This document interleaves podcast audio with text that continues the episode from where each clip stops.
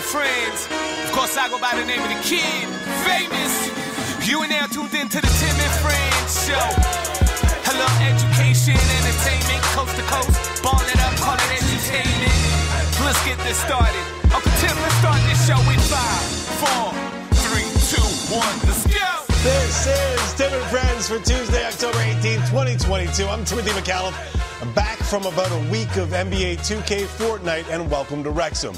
Jesse Rubinoff, unfortunately, is still there, but I'm told doing better. Hence, may I present the lovely and talented Kevin Mickey in today and riding shotgun. What's going on, buddy? You good? I'm hanging out. I'm just, um, I was very impressed by the what you were up to while you were away, particularly the Fortnite victory, the Fortniting, Yeah. some might say. Very, very impressed. Nobody I mean, would say that. I, I, I was because Yeah. I that's I'm not doing that. I, but I saw on your Instagram feed that you certainly were doing that. Uh, so kudos to you. I was uh, I was out with COVID for those who haven't figured it out, and with very little to do and very little time frame, uh, or at least oh look at this. There he is, I was- victory royale. I was dancing on them. Check out the eliminations too. I don't know if you noticed that, Mickey. Nine eliminations. Nine eliminations. for Uncle Timmy. You know what I'm talking about. Talk to him. Yeah, Talk to him, Timmy. And then maybe it's good that I'm going back to work today. uh, so Jesse Rubinoff, unfortunately, still under the weather, still beat up a little bit. Uh, I'm told he's got uh, right now a little bit of a sore throat, uh, the cough, cold, frustrating a wee bit, and we hope to have him back soon. So get better soon, Jesse. Yeah, come on, Rubes, we got you. Uh, what a day to return to. Yankees and Guardians are currently playing a do or die game in the Bronx. It's available for your viewing pleasure on Sportsnet Ontario and Sportsnet 1. Currently a 4 0 Yankees lead. They got three in the top of the first inning, have added one more courtesy of a solo shot from Aaron Judge. So playing catch up are the Guardians immediately as Jose Ramirez walks down that step, hopefully just to relay information on the pitcher, Nestor Cortes, and not because there's something wrong, because that would basically be the end of the Guardians. But again, do or die game. And it looks like 2-2 pitch down the line, Oh, and and there's a collision. Yankees It's a fair with it. ball. Look at that. This is good. This is good play-by-play. Kevin Mickey. We have a collision, two on. Perhaps there's something brewing here with one out in game five. The and here comes. Aaron Boone. Guardians trying to make some noise here. Uh, Blue Jays fans, stop me if you've seen something like this before. Too soon? I'm not sure. A collision in the outfield betwixt a number of defenders and some problems all of a sudden when your team has a lead. Blue Jays fans have been down this road before with Aaron Hicks now suffering the brunt of the collision in this one. Yeah, you got a collision between the young shortstop and the veteran outfielder. Uh, I wonder how many Jays fans will yell and scream that that's the outfielder's ball. I think Uh, either way, it looks like Hicks is the one that takes the brunt of this one. And uh, fittingly, Josh Donaldson just getting the bleep out of the way. Yeah, this is the get it done league, Josh, not the try league. Remember that. Remember he said that back in the day? I, I do. Indeed. This isn't the start of something, is it? I, nah, don't put it past the Guardians. They feel like a team of destiny of sorts right now.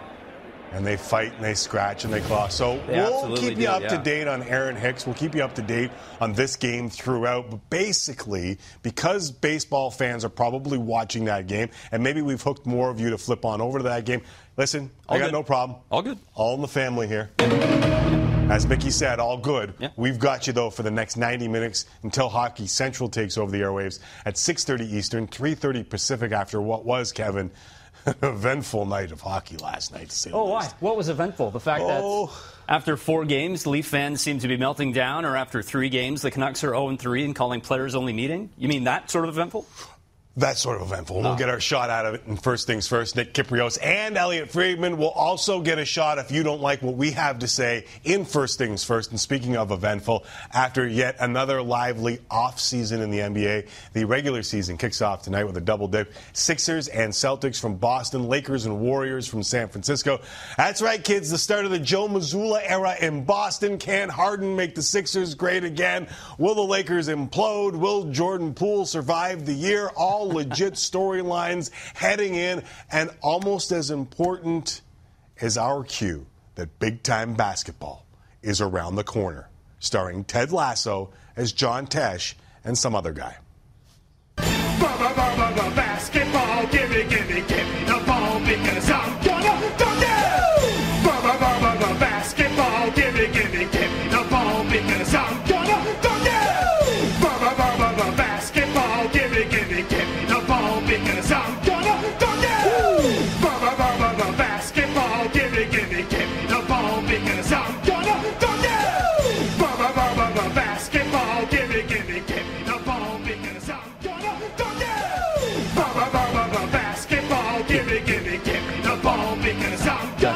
gonna dunk. I'm impressed you learned the lyrics. That's awesome, man. It uh, took me a while. took me a while. Yeah, I had to watch it a few more times before the show.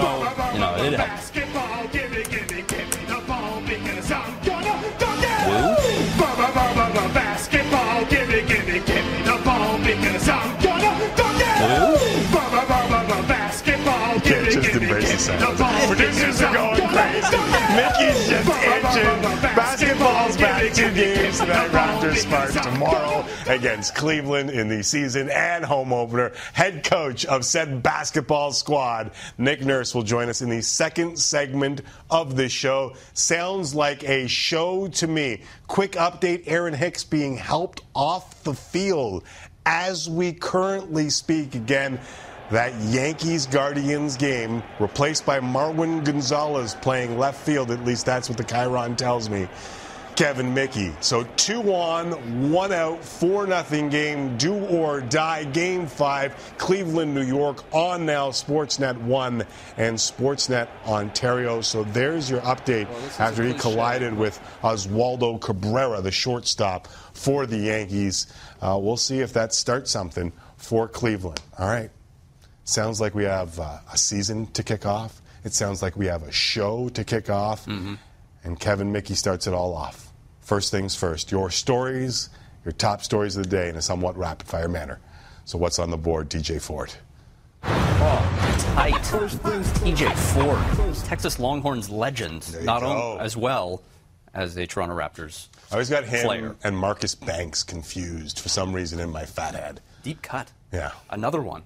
I've always always loved TJ Ford, one of my favorite Raptors of all time. Because again, I've I love the University of Texas, so when Ford oh. came, big time. I forgot Big about the uh, the Mickey link to the That's- University of Texas that's right. golf team, which That's made him correct. a University of Texas fan. Now, did TJ play with Kevin Durant? TJ did play with Kevin Durant. Right. Durant's only season he played there. Yeah. And Rick Barnes was a real good tactical in-game coach that got the best out of all of his players. Wait a second, he was strictly a recruiter that brought in big names and never won anything. That's correct. Okay. I mean, when Texas had Kevin Durant, it was Sweet 16, and that was. I mean, you look at that and you're like, wow, Sweet 16, that's a success for them. Good for them. Unfortunately, there were some Canadians that played there as well during that Rick Barnes time that never got anywhere. Mm. Yeah, yeah. But we talk basketball, and we're also talking, a little bit of hockey. A little bit of puck. It's another busy night in the NHL with eight games on the schedule, including four Canadian teams in action, three games on the Sportsnet family channels. The Sens expecting a sold out crowd at the Nice. garage at the Canadian Tire Center for the first time since 2016. They host the Bruins in their home opener. The Canucks, they're playing in the second of back to back in Columbus. Viewers in Vancouver can see it on Sportsnet Pacific. The Flames hosting the Golden Knights on Sportsnet at 7, Sportsnet West at 7 local, 9 Eastern. That game available on Sportsnet West in the Calgary region. The Sabres, they're visiting the Oilers on Sportsnet 360. But we have lots to talk about from last night and a couple of bad losses by the Leafs and Canucks. Toronto lost 4-2 at home to the Coyotes. Erik Källgren in net for the Buds. Vancouver, they blew a two-goal lead in the third to fall to the Capitals. They are now 0 and 3 on the season, are the Canucks. As you might expect, head coaches not very happy afterwards. I think right now, I mean, uh, uh, mentally weak would be uh, a good assessment. I think, like, I mean, uh, instead of when you're on a roll, you're waiting for good things to happen. When you're in something like this, you're waiting for something bad to happen. our best people have not found the rhythm. So maybe really look at it. The difference between us and Arizona is that we have elite players, and our elite players didn't play like elite players today. Didn't couldn't make a difference.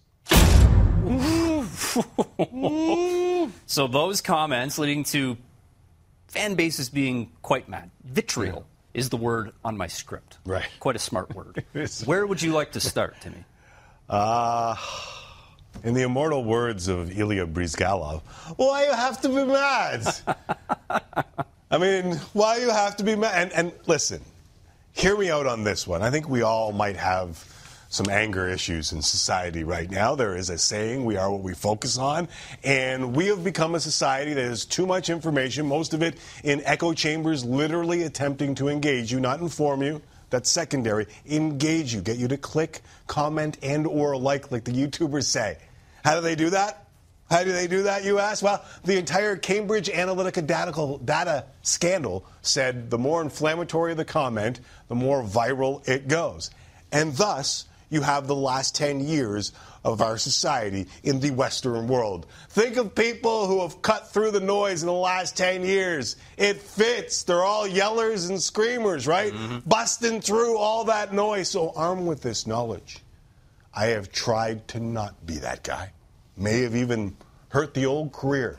But I like to think that if you're going to go off, at least believe in it. Maybe I'm old school, Kevin. If you're going to go off, at least believe in. I think there are those of us, mm-hmm. or those among us, Kevin, who scream just to be heard.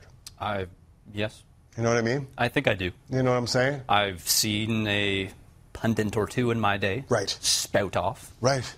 Exactly. So calm down. It's just sports. That said, what in the bloody hell is going on with the Toronto Maple Leafs, Kevin Mickey? How many bleeping times with this team? I'm kidding. Kind of. Sort of. Kind of. Sort of. How many bleeping times with this team? Because I've come on this show a bunch of times and said, after a Toronto Maple Leafs game, hard work beats talent when talent doesn't work hard. Oh, but Calle Jarnkrok. He wasn't with the team, Tim. Everyone knows who I'm talking about, and it's not Calle Jarnkrok, or however you say it these days, or Michael Bunting, who's probably said the same way the whole time. It's just someone Americanized Calle Jarnkrok, and we got Calle Jarnkrok. It wasn't Bunting. It's not Michael Mikheyev. Bunting. It's not Wayne Simmonds or Zach Hyman or Nazem Kadri. How far do you we need to go back on this? The team's very talented. Mm-hmm. And I chastise Leaf fans back in the day for chasing Phil Kessel out of town because even though he works like a grade four counting the minutes to recess, he had unreal talent. And I said that if you had a team to surround him, you would need that guy on a good team. Pittsburgh had uh, that team. They the won two Penguins. cups. Yeah. yeah. And Phil was huge. I said Nylander is too talented to just dump him like some Leaf fans suggested a couple of years ago. I said Marner was too good to lament his contract, and Matthews, well, you know. And I said this team will learn to work. They'll get the lesson that the 80s Oilers got from the Islanders after being swept in 1983 and not seeing the celebration they thought they would from the Islanders dressing room, but instead, Kevin Mickey, mm. Canada, seeing the sacrifice, sacrifice that went in to winning that National Hockey League championship, that Lord Stanley's chalice. And the boys in the bus, they learned that. They turned into champs. And I thought the Leafs would learn that. Still waiting. So is Brendan Shanahan. Mm. So is Kyle Dubas, though he needs a couple more D men and probably a goalie, whatever. So is Sheldon Keefe. And if they keep waiting, if they don't learn, if you continue to sleepwalk against the Tucson Roadrunners, led by a dude, Nick Ritchie, who you had to pay to give away, a dude that you determined couldn't hang with you, man. That's a chef's kiss. Nick Ritchie scoring against the Leafs is an absolute mm-hmm. chef's kiss. If you don't learn this isn't going to end well for anyone, especially the names that I just listed, who handed the money to the kids in this team, who handed the keys to the kids on this team, and answered all the questions year after year, running it back for the kids on this team who, let me just tell you right now, aren't kids anymore. Hard work beats talent when talent doesn't work hard. Yes, it's four games in. It's also four years in five years in, six years in, and seven, seven years, years in, in for some. I see where you're going. Hard work beats talent when talent doesn't work hard. They dominated that first period. They thought that they would just walk all over the Arizona Coyotes, and they should have. There will always be room for talent. And the last couple years have been tough with the cap and that thing and this thing and the other thing. It's time to find a way, Toronto Maple Leafs, And I know if you think I'm overselling this game four of the season, it's because they do the exact same thing in game 57. That's- They do the exact same thing in game 62. They do the. Last year, they played down to their competition repeatedly. There is time. It's not done. They can learn. But I don't think you can just turn on the switch when it matters most in the postseason. You have to learn to play the right way. And I'm telling you, time is running out on this team to learn those lessons for when it matters most. I'm glad that you said maybe you think I'm overreacting in game four. That's not the point here, especially for Leaf fans. I think you're really speaking to them. The point is, Leaf fans have seen this team before do this exact same thing that they saw last night. This was an extremely beatable team in the Arizona Coyotes. Uh, Mike, Michael Stevens, who works for the, the Hockey News, he Yeah. tweeted out, he said, Look at this roster. And you look down the roster of the Arizona Coyotes, and meaning no disrespect to the individuals who have made the NHL. They're in the hard- NHL. That- a hardest point, hockey yeah. league to make. But Yep. the collection of individuals, I would submit to you, is much lesser than the collection of individuals across the National Hockey League on other rosters. So, therefore, watching the Toronto Maple Leafs as a collective put up this effort again, Again. against this Arizona Coyotes team, who you should deem is lesser, it's sad and it's maddening to Leaf fans. So I think you're speaking to them. It doesn't matter if it's game one, if it's game 41, Yeah. if it's game 82. The Leafs would get booed off the ice if they put forth that effort in any facet across the season like that. Kyle Bukauskas quoted uh, Carleton head coach Dave Smart on Saturday night, uh, talking about confidence in players. And one of the things Dave Smart would do while winning 13 national championships at Carleton was he would make sure that the players played even against subpar competition, even when they were up 50, if they didn't do the right, and I'm dead serious Yeah. up 50, if you didn't do the right thing in the right spot, he would call you over and teach it. And I remember last year, Jesse was sitting in your spot, and the Leafs blew a couple leads, and he's like, ah, they're still winning the games. And I'm like, that's not the point. The point is, Accountability. Yes, accountability and and learning how to win games that you are not supposed to win. And last night, they almost pulled it off, and some ah it would have been a bad lesson if they had. A, no, they need to make sure that they're not taking their foot off the gas against crappier teams. Because if you do that in the postseason, you're out after the first round. Wait a second, they've been out after the first round every year. So. Yeah. It's it's listen, it's good to great. They're going to still have 110 points or so by the end of this year. The, the difference is have they learned to win ugly? Have they learned to win when they don't have their best game? Because that's what needs to happen in the postseason. And I'm sorry, every time you do something like that, you make me think you're the same old Leafs. And I don't think you're wrong. Uh, do we have a different team out west? A lot of focus on Eastern Canada. What's going on with the Toronto Maple Leafs? Are the Canucks off the hook, Timmy, here, despite blowing multi goal leads in each of their first three games? The hell to the no. Uh, that's unfortunate for a team trying to prove that they are the 32 15 and 10 team and not the crappy start cost the coach's job team, right? Like, Yeah. not the missed the playoffs in six of the last seven seasons team. Not the after spending time looking under the hood management signed most of the key players to new deals and only gave the coach of the 32 15 and 10 run a one year expansion. Yes, giving up multiple goals in each of the first three games for the first time in NHL history is not a good look, but maybe.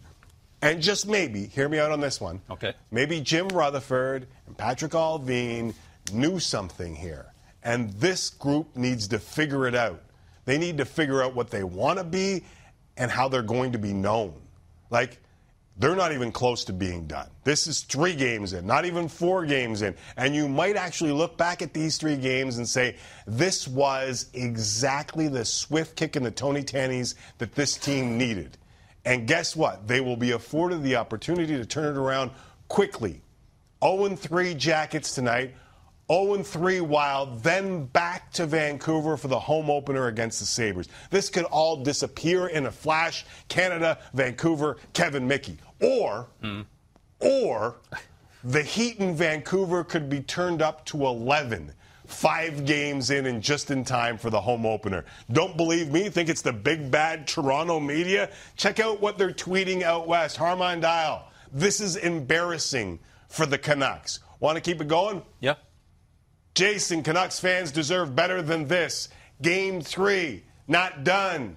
Rob Williams, he's the hockey guy. Don't be so negative. The Canucks killed a penalty tonight.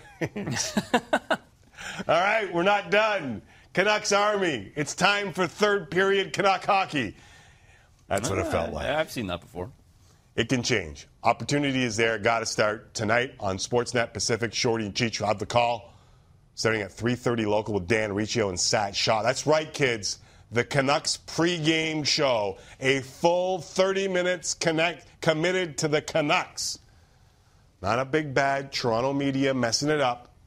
Dan Riccio, Sat Shaw. Feels like an early put up or shut up for the Canucks. And I've said for years, I think that the talent is in that room. It's time to see it, boys.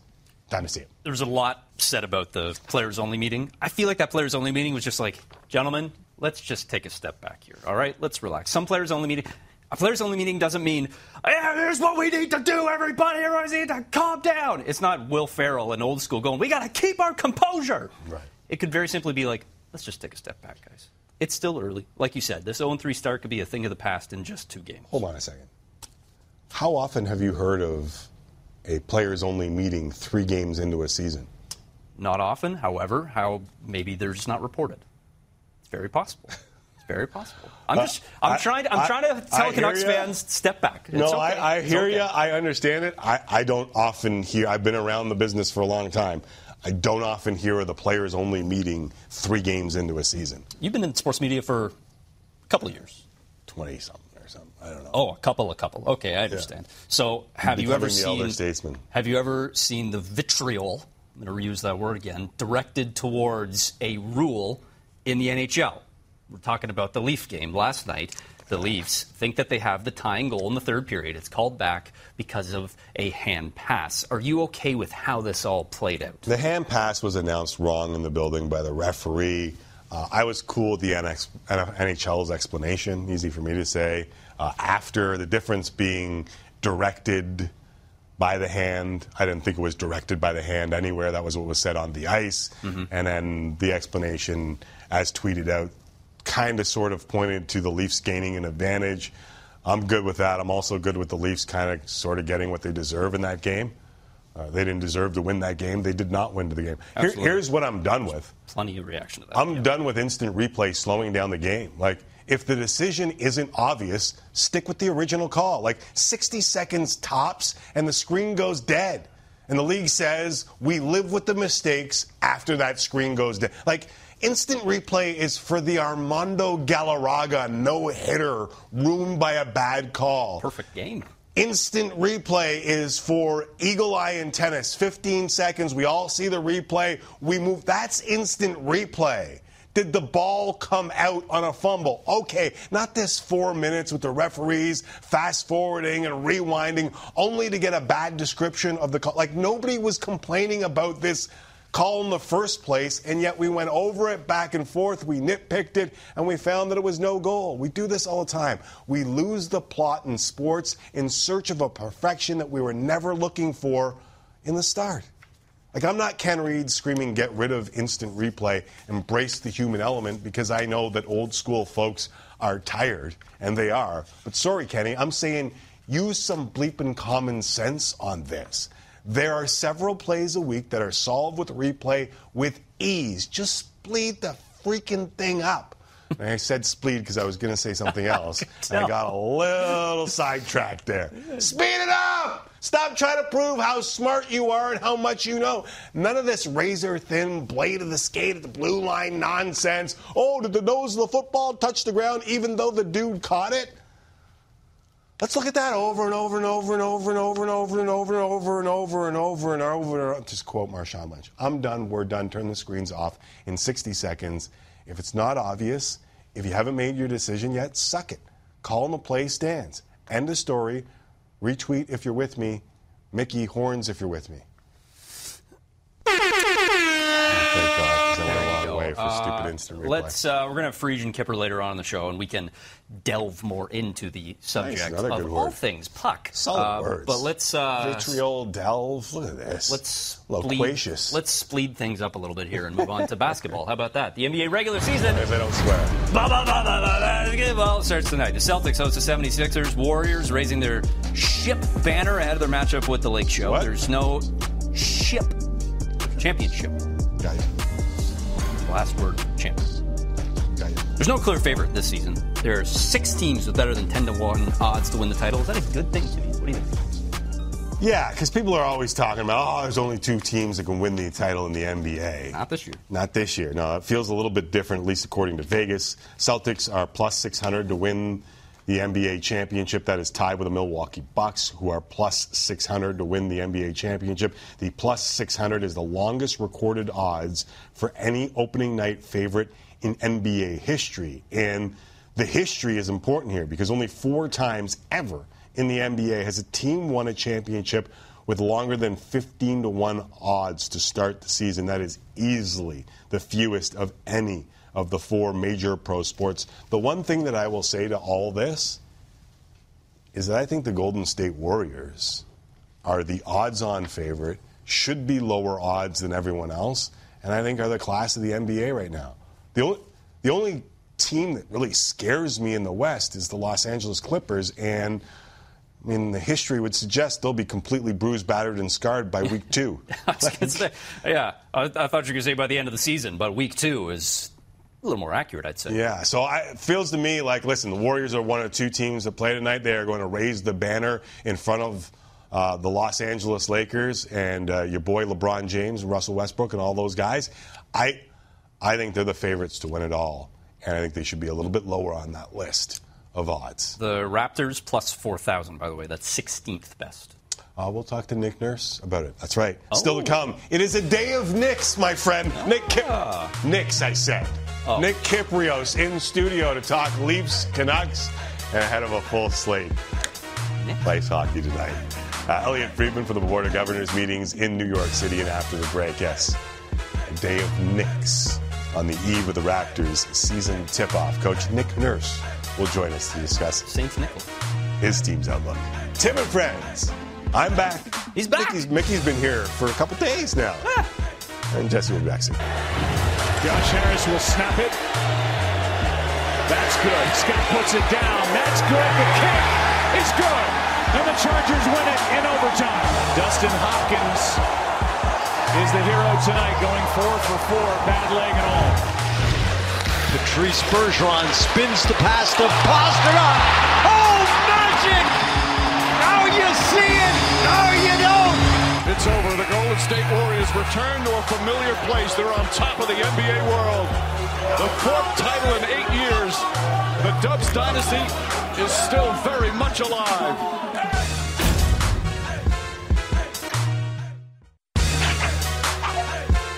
Welcome back, friends. The NBA season gets going tonight. Well, the Raptors will play their opener tomorrow at home to the new look Cleveland Cavaliers. Raptors, little injury news. They'll be without Khem Birch and Otto Porter Jr. Malachi Flynn available. Chris Boucher questionable.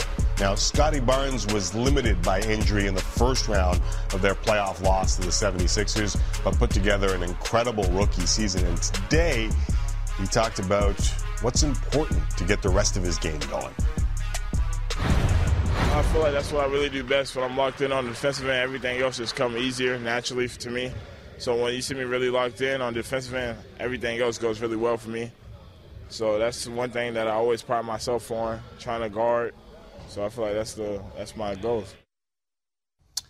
Uh, my next guest might like to hear that. Not only the head coach of the Raptors and Team Canada, not only, and I think I can call him this, a friend of the show, but he's also a friend of many through the aptly named Nick Nurse Foundation. Ladies and gentlemen, Nick Nurse. Hey, Coach, thanks for giving us some time on the uh, on tip-off eve. How you doing, Tim? No problem. This is, uh, I think we're pretty annual with this by now, aren't we? This is probably our fourth or fifth annual Yeah. Well, I got you at media night day before, too. Night before, night before the opener conversation. So I good to, good to always be on, man. Appreciate. It. No, heck no, man. Thanks for having me on. Uh, I mentioned the foundation off the top because I saw you giving out turkeys on Thanksgiving with OG at the Boys and Girls Club, Jane and Finch. Uh, I saw you raising money last night at the Evening of Music to support the Nick Nurse Foundation Music Labs, which aims to bring access to music to underserved schools. Uh, nobody would hate on you for getting ready for the season, but that's two pretty cool things just before the season starts. I mean, obviously it means something to you. Why? Well, it's it's a couple things. I mean, we're just um, you know trying to give back to the community. That's like the simple, short answer why we're doing anything, right? And we got to get that stuff done. The Thanksgiving one's becoming an annual tradition. We actually picked it up from Kyle Lowry, so it was a handoff, and I'm. It was great to have OG out, and we'll probably be handing that off to him. you know, I mean, that's that's like to see our guys do it is what um, kind of was part of our original plans is to is to get in there and get them involved, right? So that's that's a big up part of it, and get it done before season. Now that's that's all done. That's that's uh, foundation season is over, and now it's time to get ready to go for um, game number one, man. All right, I want to talk game number one in a flash, but we got some video here. Dudes playing music. I saw Ne-Yo was there among others. Are there any other musicians on the team? Um, well, I will say this. I, th- I think first of all, Pascal's good on the piano. Right. I, I haven't heard him play like extensively, but I've ha- heard him play in little bits, and he's got a, a really, really tremendous feel and touch Right. for it. Right. Like sounds really good. Um, after that, I don't really know about about anybody else playing anything. I know OG told me I think he played trumpet for three years in in uh, junior high or grade school I or something. We talked about that one time. Um, but I do know this is they all like to sing, and I and I saw proof of it um, at the at the event. They were all they were all singing. They knew the words to a lot of songs last night, man. So that was good to see. Very very, very interesting. I thought that was a cool kind of uh, team thing to see those guys uh, getting into the to the artist. They Nice. CK was a is a team favorite. Uh, a Yep. bunch of the guys on the team, and a bunch of the coaches like him, and then obviously Ne-Yo's got more hits than a lot of people. Let's put it that way. He's got a lot of hits and was a big, big. I don't know. It was a huge draw for the for the foundation last night. Nice. Um, I, I hope they Yep. can sing better. They can dance because I saw some video of dancing, and uh, I'm not going to say they look like Gasol on a float, but they kind of look like Gasol on a float. Come on, man. No, they didn't. They were awesome. They were awesome out there dancing last night. Gasol on a float. yeah, that's a that's a memory we all have burned into our minds.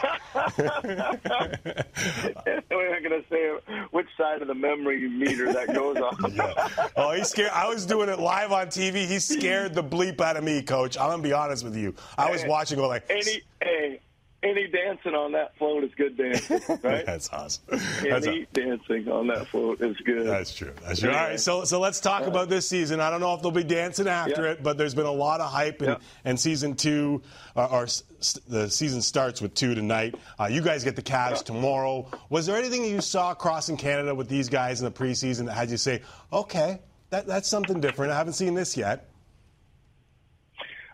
Um, well, listen, I think that um, kind of in totality, Tim, that I just saw a sense of urgency, uh, a sense of um, just just uh, juice, man. Like like when I go this summer to see the guys, there was just such um, competitiveness in the way they were working out and stuff. Just just like it seemed like another level than what you're used to watching in the summer. So that stuck out to me as interesting, right? And I, and it was Yeah. a, it was a number of guys and a number of guys when we were in our group setting and and all those kind of things.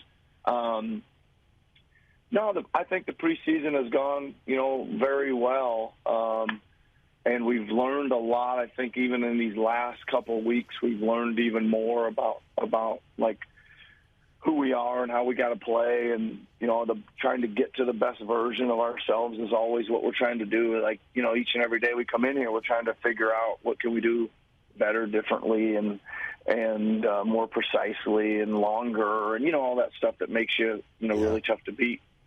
that sense of urgency in the preseason is somewhat rare, and I wish I could peel the onion back on that one because I was just talking about the Leafs in the early season and needing that sense of urgency just to set the tone for when it matters most. So I think sense of urgency in the preseason is great. What, what tomorrow, outside the win, are you looking for that gives you good vibes about this team? Like, what are you looking for from your group tomorrow?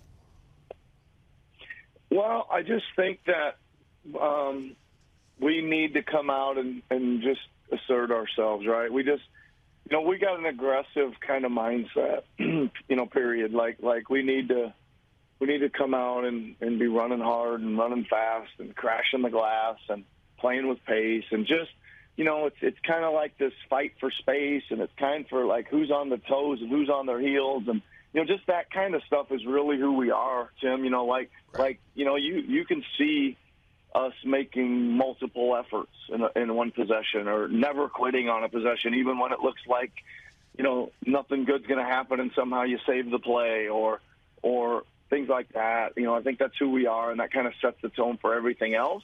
Um, going to need to convert our defense to offense. We're going to need to share the ball. You know, all those things that that um, you know could make us really special. You know, those things always are you know, they're always in flux a little bit, and you just are always massaging them or polishing them or whatever you're trying to do to make them better. So, just looking forward to you know trying to iron out who's going to play together in good groups, and right. hopefully we, play hard. You know, I I always say when the people are walking up the stairs exiting the game that they bump each other and said, "Man, those guys those guys really played hard tonight." You know, like, and that's that's really like my main job, right? Do you know how long it'll take you to figure out the rotation, Coach? You, you mentioned who will get well, minutes. Yeah, I mean, listen, I think that I always say that it's a 20 game, like start of the season process, but I'm I'm not so sure that isn't just something to say. Right. You know what I mean? Because it's yeah. you know, I mean, you know, like I gotta say, you know, I gotta think about, you know, it's a little bit of a process. You know, what what what's a good like number? But but I think Tim, and this is what I keep trying to refer to a lot is, man, it changes like every day for me. Right you know, not for me, for us, our staff, our team, our players, because because you think, okay, here's how we'll do it. Bing, bing, bing are coming off one, two, three, and they're going in for those guys, and then all of a sudden one of those guys isn't there, or two of them aren't there, or right. one of the guys from the first five isn't there, and you're moving somebody else up. It's just like always evolving. I guess is the best way to say it, right. and and just like all of us, you know, myself accepting it and all of us accepting that, that the rotation's kind of always this thing that night to night in this league, you know, um, that's going to probably look a little different. It's rarely going to it's rarely going to look the same game to game, and that's just all based right. on on health status normally, right. right? Living, breathing organism. Yep. All right. So sure so. Is. We talked about minutes in media day, and I mistakenly used the, the word traditional point guard or the phrase traditional point guard around you and Bobby. And then the preseason, uh, I'm watching and I see Scotty uh, playing a little bit of, I don't know what you'll call it, like primary facilitator, primary initiator mm-hmm. role. I won't call it traditional mm-hmm. point guard anymore. Uh, will we see more of that this season, uh, or is that best laid plans? No, no, we will. Yeah. I think that. Um, I think that uh, Scotty Pascal both have a real natural ability of of bringing the ball up, getting it off the glass. Obviously, they can bring it.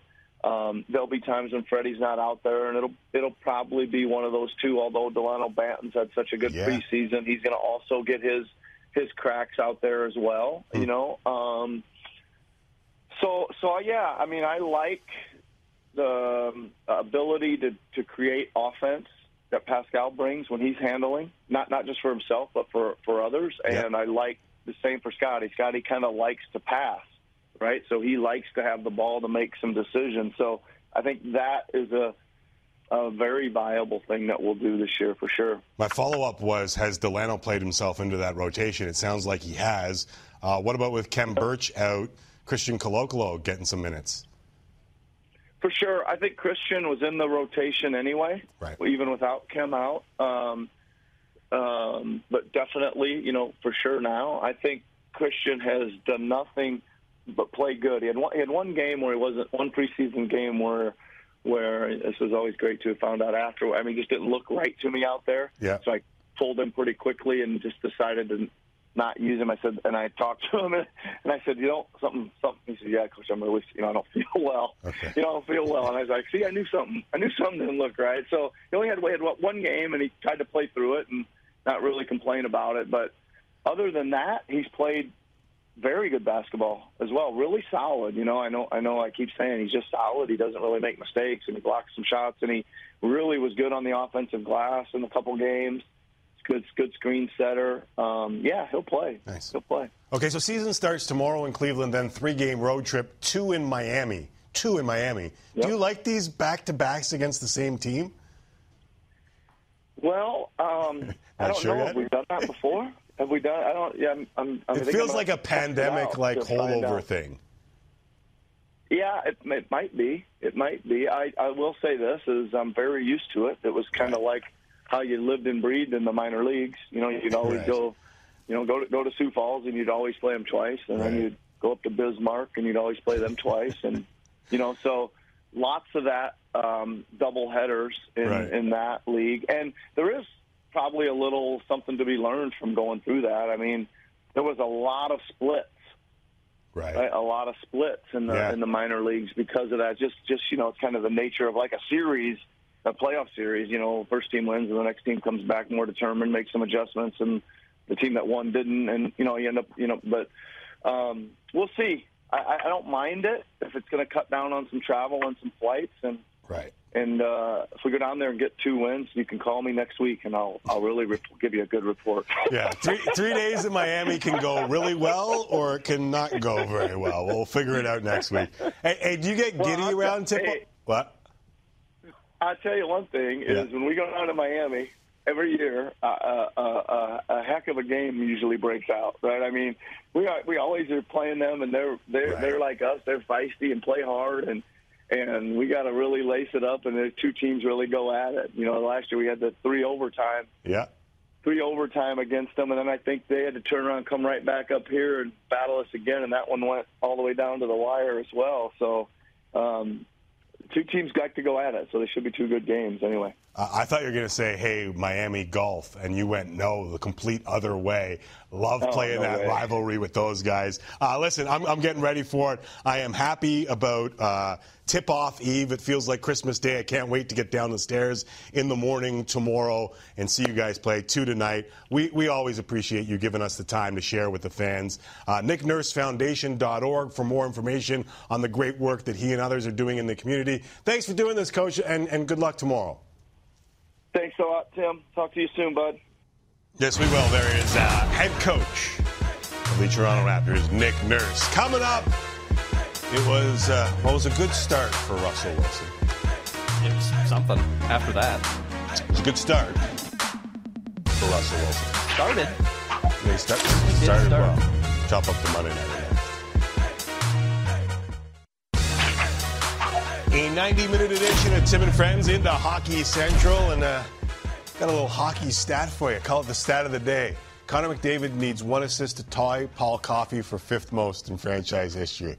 They are one of eight games on the ice tonight for Canadian teams playing. That's pretty ridiculous considering his age and how good Paul Coffey was and how good those teams were.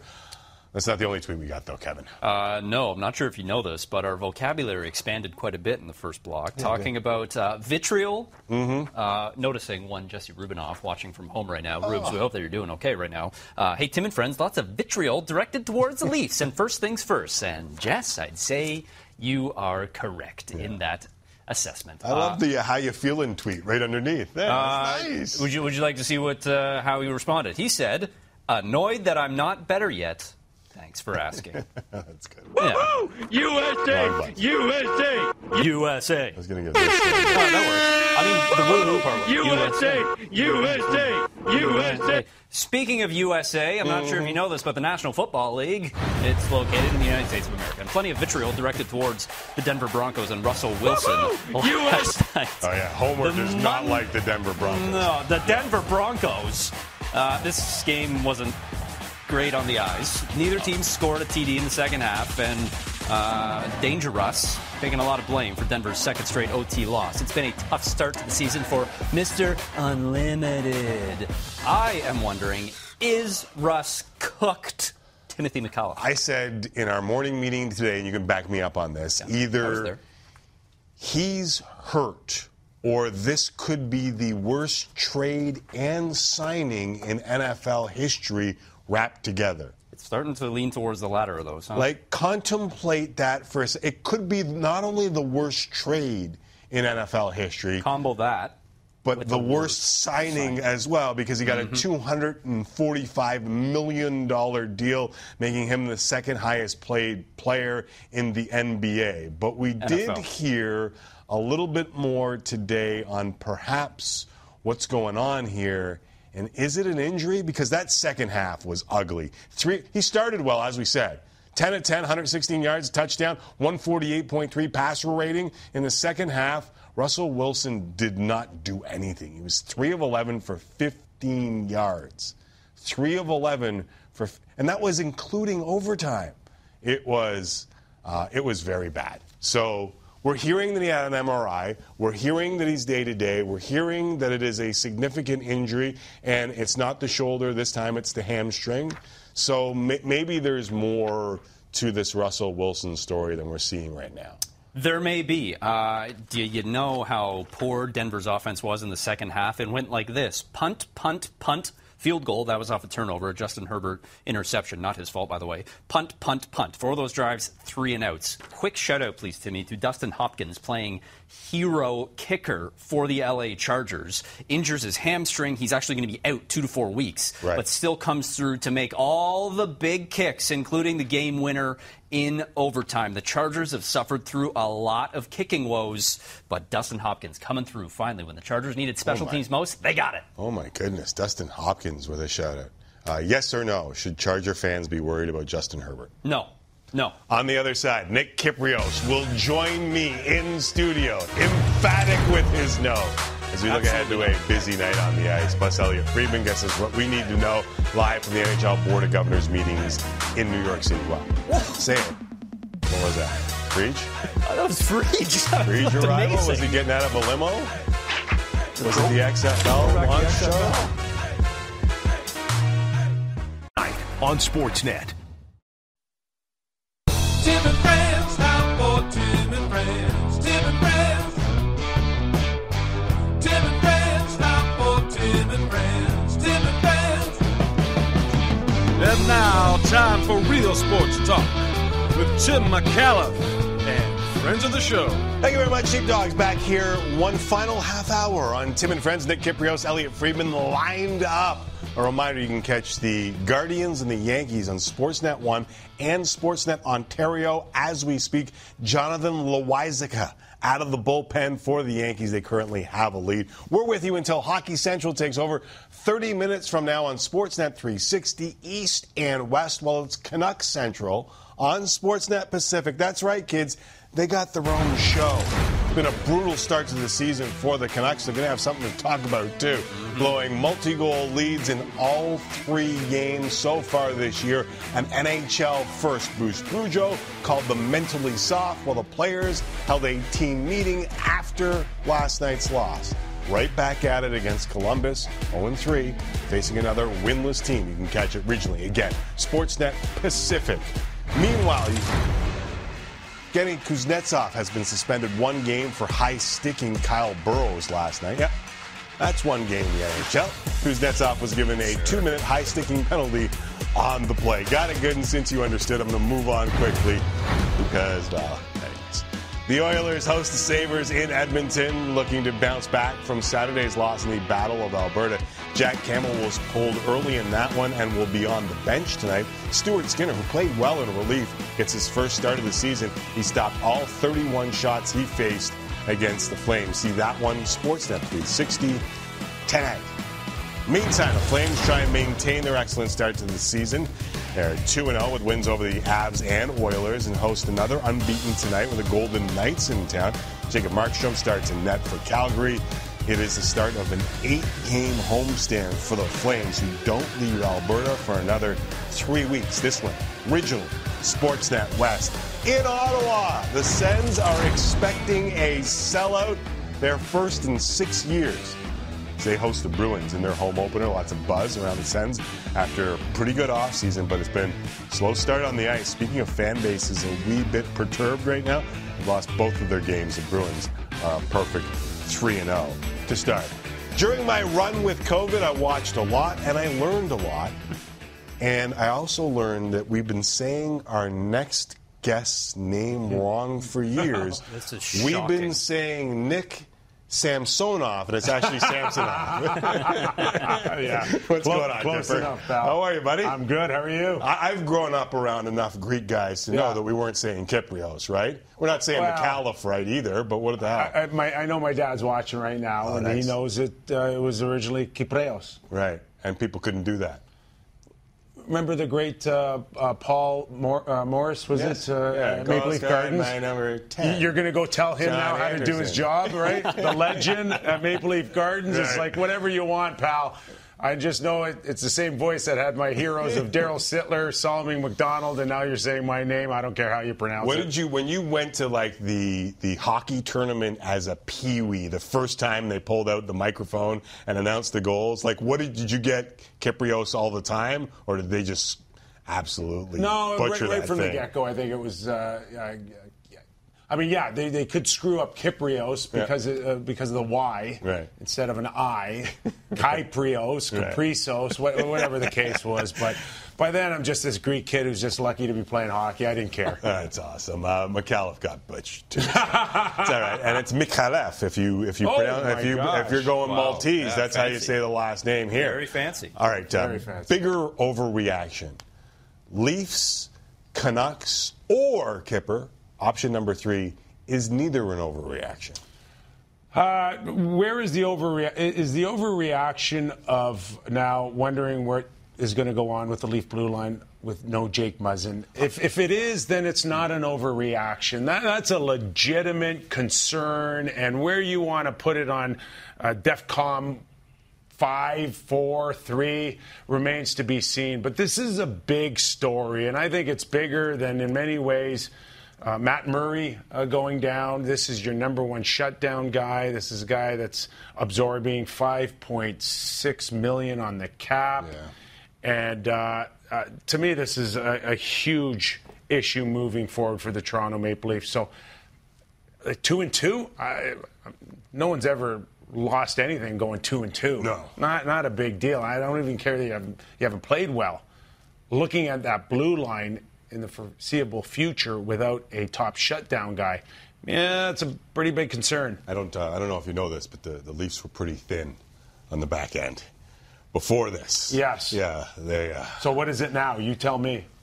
I think it's thinner than thin. it is. It is a fine prosciutto, Nick. It has been sliced very thin on that back line for the Toronto Maple Leafs. We'll get more into that with Nick Kypreos coming up. But it's time now for three of 32 with our good friend Elliotte Friedman. Three of 32, brought to you by the GMs, by GMC, and the new. Sierra AT4X. And Friedge joins us from New York City, side of the Board of Governors meeting. Friedge, look at this in front of a fancy painting at a hotel. I, I'm guarding the painting from protesters throwing stuff on it. That's what I'm here to do. What happened to Boca? I, I know the issues in Florida, but uh, I mean, somewhere warm. This was always a BOG was always about uh, warm weather. guys getting a free trip and, somewhere. and, and you guys milking uh, three days for absolutely no no storylines of substance. Not this one. This one's always in New York at the beginning of the year. But don't worry, we've already gotten the uh, memo about December and where it is. And Nick, we're booking it as we speak. Don't you? Don't you worry. We'll make sure we milk a good trip out of that one. All right. Sp- speaking of milking something, Friedge, uh, I have milked your XFL entrance at the Score Television Network for years, where they introduced. There's going to be a ton of wrestlers, Trish Stratus, all these big, huge name wrestlers were at this event for the XFL launch party in downtown Toronto. Myself and Greg Sansone were the hosts. And they opened the first car door, and out came I, I, I've watched it a thousand times. Elliotte. A thousand times where Elliotte's looking like Tom Cruise. All right, so we're we're going to break. I, I, I got to tell you, I definitely didn't look like Tom Cruise. I, I have to say. and you may have gotten No, no, booed, you but were- whatever. You were thinking you were Tom Cruise. That's right. That's right. so we're going to break, and Kevin Mickey is absolutely rattled by what looks like a wonderful shot of Elliotte Friedman walking by a trash. Look at look at this entrance of Friedge looking smooth here. I don't know if it's XFL-ish, but it's pretty smooth. I'm going to tell you that right now. The- a, a trash bin next to uh, all the uh, governor's cars. There's Yeah. something very interesting about that whole setup. Yeah, that's And, and for the record, irony there. I don't know. And for the record, you're talking to no one here except yourself, right? Actually, you know who I'm talking to? I'm pretty sure I was on with Merrick. I think that's my radio hit with him. and that also figures I'm in front of a trash bin there too. All right, let's get to this. What, what are we What are we expecting to hear from this round of the Board of Governors re, uh, meetings? Because I was reading your uh, your column a little earlier today, and uh, the word vanilla was used.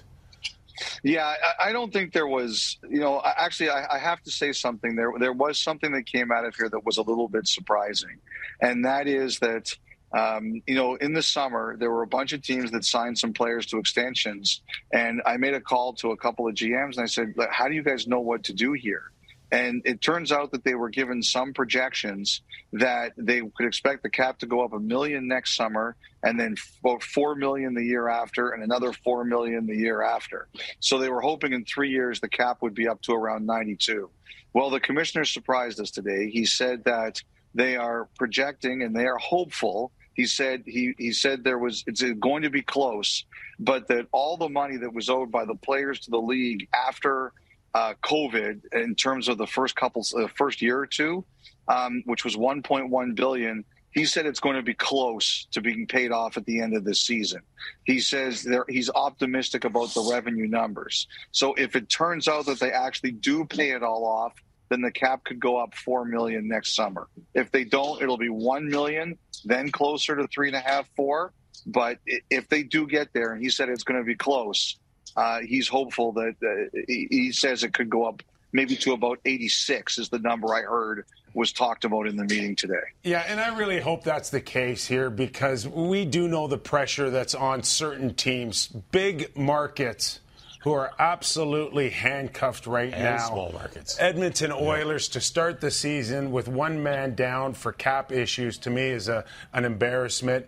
Listen, I, I I know that there's books and I know that there's uh, a CBA here, but really between the the the owners, Gary Bettman, and the Players Association, they should find a way. Um, whether it's on on every dollar or even if it's not, it's whatever they want it to be. This is an accounting practice. This is about uh, having an eraser on a pencil and just putting it in. And is this what we're hearing though, Friedge? Elliotte, like, you know, I, I get it. It's a billion dollars. It was down to 600 million, and hopefully in three years it, it, it, it goes up to 92. But for the sake of what's best for the league, it should go up three or four, alleviate some of the pressure on the big markets, and everybody could be happy here uh, instead of waiting this out another million dollars. Well, I, I think you know I, I don't think anybody's going to disagree with you, Nick. But you know this is this is the way since the cap came in. This has been the way it is. Like I don't like the cap. I, I would much rather be, it be a luxury tax system as opposed to a salary cap, especially a hard salary cap. But I don't own a team, and I'm not the commissioner, and that's the system they wanted, and that's the system they got. So, um, know, I remember last year. Uh, there, you know, there were a lot of uh, talks about, you know, are there do there need to be exceptions to create more flexibility or teams taking advantage of cap loopholes? And you know, they had some brief conversation about it, but it never went anywhere. So I, think, you know, I, like I said, I don't disagree with you, but I think a lot of that is howling at the wind. Uh, I, I think you, if they get it all paid back, the cap's going up by four million. If they don't get it all paid back, it's going to go up one million. And unfortunately, that looks like the way it's going to be. Can I introduce uh, a conversation for the Board of Governors and maybe just us to, to throw amongst ourselves? Can we limit the time uh, available to an instant replay?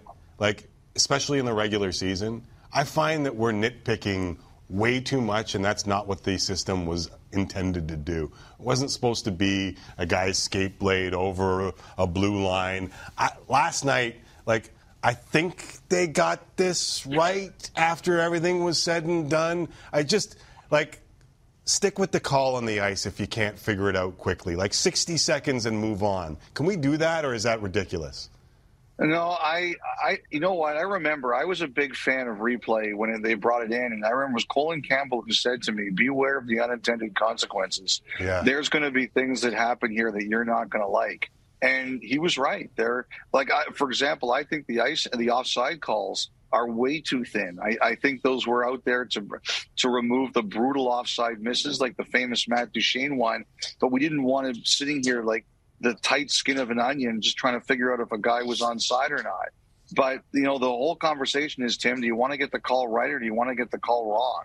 And I want the, good the reason they like you, you, you know you take a look at that play last night. Why did that play happen? Why would did that become reviewable?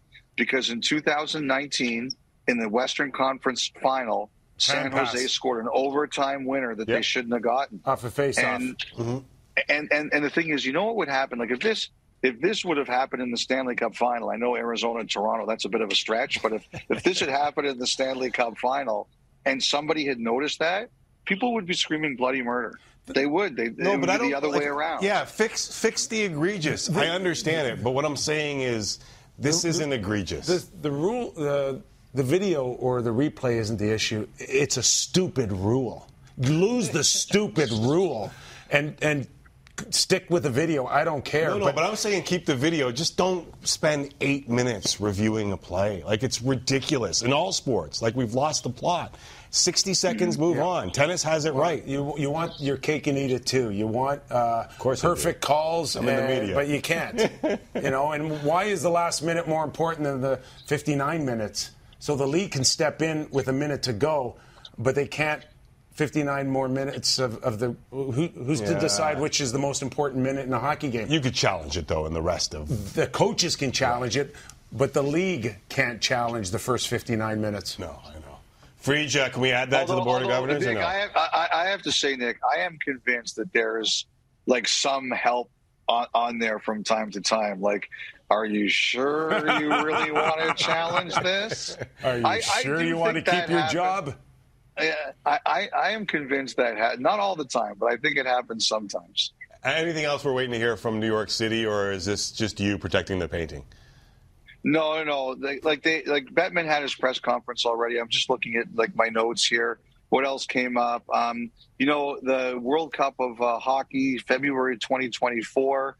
You know, one thing that really was noticeable here is that they said some of the other European countries have indicated they don't want Russians to play, and not just obviously as Russia, but even as like a uni- unified team or a team whatever without the Russian uh, name, color, or flags. Like now, the league hasn't decided what to do here, but it's very clear they've received the message. Uh, any talk, Elliotte, uh, about uh, the Ian Cole situation and uh, insu- in- insufficient uh, amount of proof to to move on to this, uh, move on to the story? Um, because clearly Tampa jumped the gun early of suspending him, and that didn't sit well with a lot of players.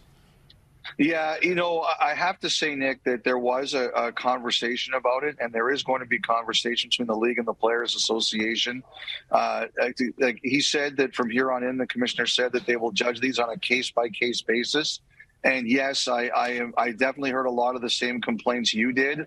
The commissioner said that he felt that uh, due to the sensitivity of the situation, he backed his team as you would expect him to do.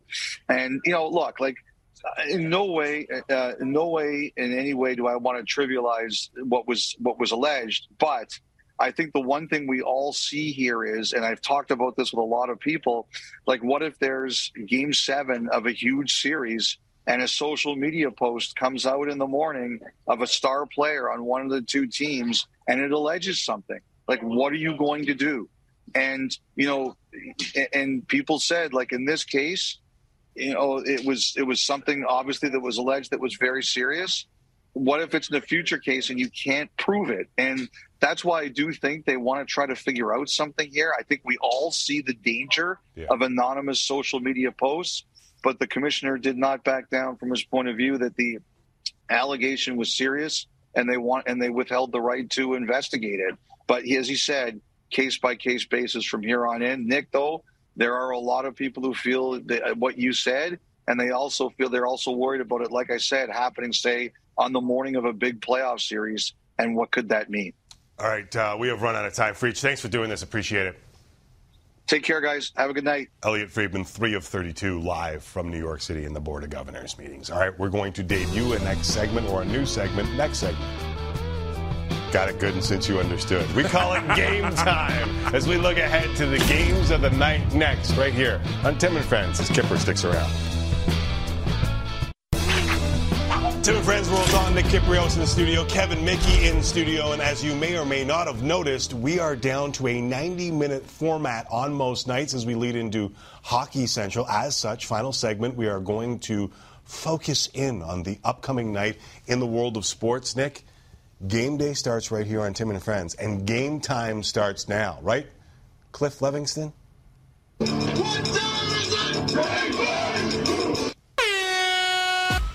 All right, we Jimmy rigged that a little bit. Exquisite. Absolutely Yeah. exquisite. Can't beat it. Timmy, there's uh, three games on the NHL Network tonight, including Golden Knights and Flames in regional action on Sportsnet West. Calgary is off to a 2 0 start after wins over the Avs and Oilers. Vegas also unbeaten, winning their first three games. Earlier today, Daryl Sutter asked about the biggest challenge in facing these Vegas Golden Knights. First off, they have 11 players from Western Canada.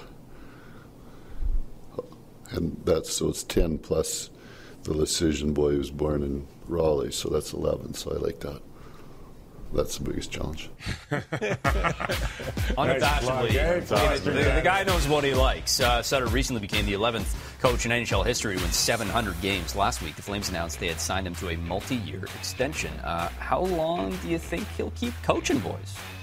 I would think he's in it for the next two or three years to win a Stanley Cup. Could that change things and, and shorten it? But I'm sure in the next two or three years and another 15 million in his pocket, uh, life is good outside of the farm. Listen, we're uh, we're overreacting today to early starts. We did it with the Leafs with the Canucks. What about the other way for the Calgary Flames? They look pretty damn good through Yeah. a couple games. Yeah, they do, and uh, especially down the middle. What, do they have that that pure elite centerman?